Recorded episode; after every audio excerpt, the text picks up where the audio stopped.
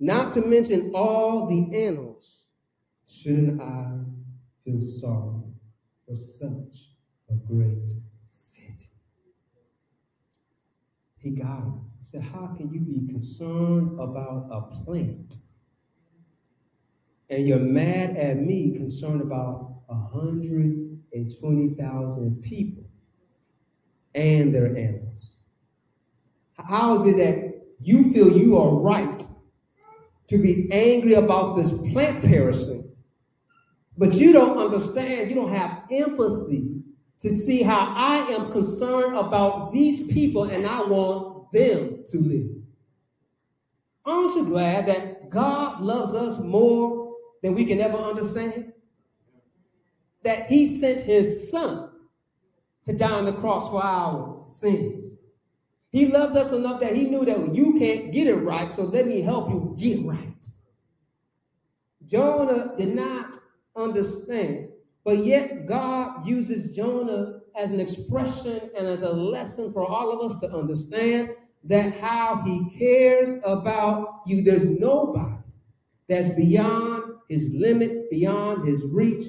God love never fails. Basically means that there's nothing you can do to stop God from loving you. Hmm. There's people out there that feel that they can't come to God because they've done something so horrific, so horrible, that God could never love them, and their shame and their guilt is making them feel so heavy and so burdened. And that's when you can let them know you are right to feel heavy and to feel burdened, but you're wrong. God still loves you. He loves you enough that he wants you to lay down your burdens, lay down your shame, lay down your guilt, because somebody already picked that up for you. Some, some 2,000 years ago, way back on Calvary, that he bore our shame, he bore our guilt. By his stripes, we are healed. He took on our chastisement, he took on our punishment, and he died on the cross. But three days later, he got up again. And he spent some time talking with the disciples before he ascended into the heaven where he seats right now, interceding on our behalf. And if you call on this name of Jesus and turn your life over to him, know this that God rather show you his grace and his mercy than his wrath. And so God is good. And all the time, God is good. He's not good just on one day, but in every day. And so when you see that he had compassion on, notice this, these are not children of Abraham. These are not children in Israel, but these are God's children either way. That he wants them to, to know him in a better way. And so when God has his compassion for us, God is not selfish. God does not keep it for himself, but he shares it. And when I think about this, uh, about how God used Jonah to express what we oftentimes know in Psalms 121, it says that the that it says, I look up to the mountains. Where does my help come from? My help comes from the Lord, who made heaven and earth. Verse 3. He will not let you stumble. The one who watches over you will not, will not slumber. Four. Indeed, he watches over Israel, never slumbers or sleeps. Five. The Lord himself watches over you. The Lord stands beside you as your protective shade. The sun will not harm you by day or the moon at night. And I want to grab this that this is being illustrated right here to Jonah that God provided shelter for him in the heart of the sun. God was protecting him even when he wasn't looking towards God.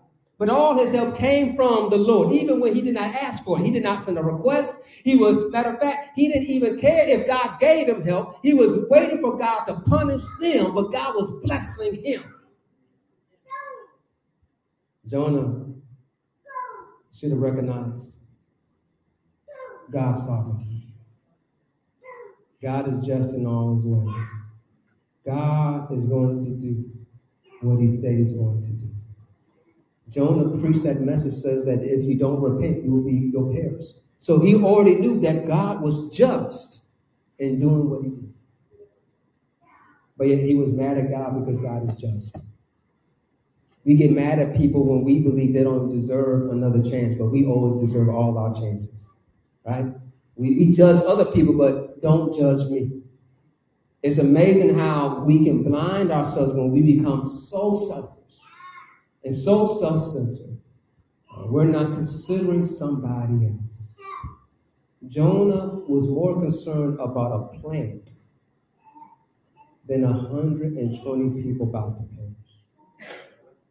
Jonah was more content with a plant covering his head than God showing mercy to those who repent. Let us not get caught up that our own preferences, our own selfish ambition, blind us of what truly is right, what truly is good. May we humble ourselves and know that there is a God and we are not Him. And may God always guide us in our steps and our directions. And maybe understand how great God's love is as God expressed to Jonah. And I want to uh, further illustrate this from the good writer of Paul in Ephesians 3, verses 18 and 19. And may you have the power to understand, as all God's people should, should how wide, how long, how high, and how deep his love is. May you experience the love of Christ, though it is too great to understand fully. Then you will be made complete with all fullness of life and power that comes from God. May we know the greatness of our God's love. Don't wait and pray on your enemies to fail, but pray for them to succeed. And pray for God to change your heart so that you can consistently show this compassion, this love, this mercy that God freely shows us and we can express to others. We learned this early on, many of us growing up in Sunday school, when we learned the Lord's Prayer, right? And when we say, Forgive us our trespasses as we forgive those who trespass against us. May we continue to seek after God, so God continue to help me to be more like you and less of me, that I may know how great, how high, how wide, how deep is your love for me. Let us pray. Father, we just thank you that you put up with our mess.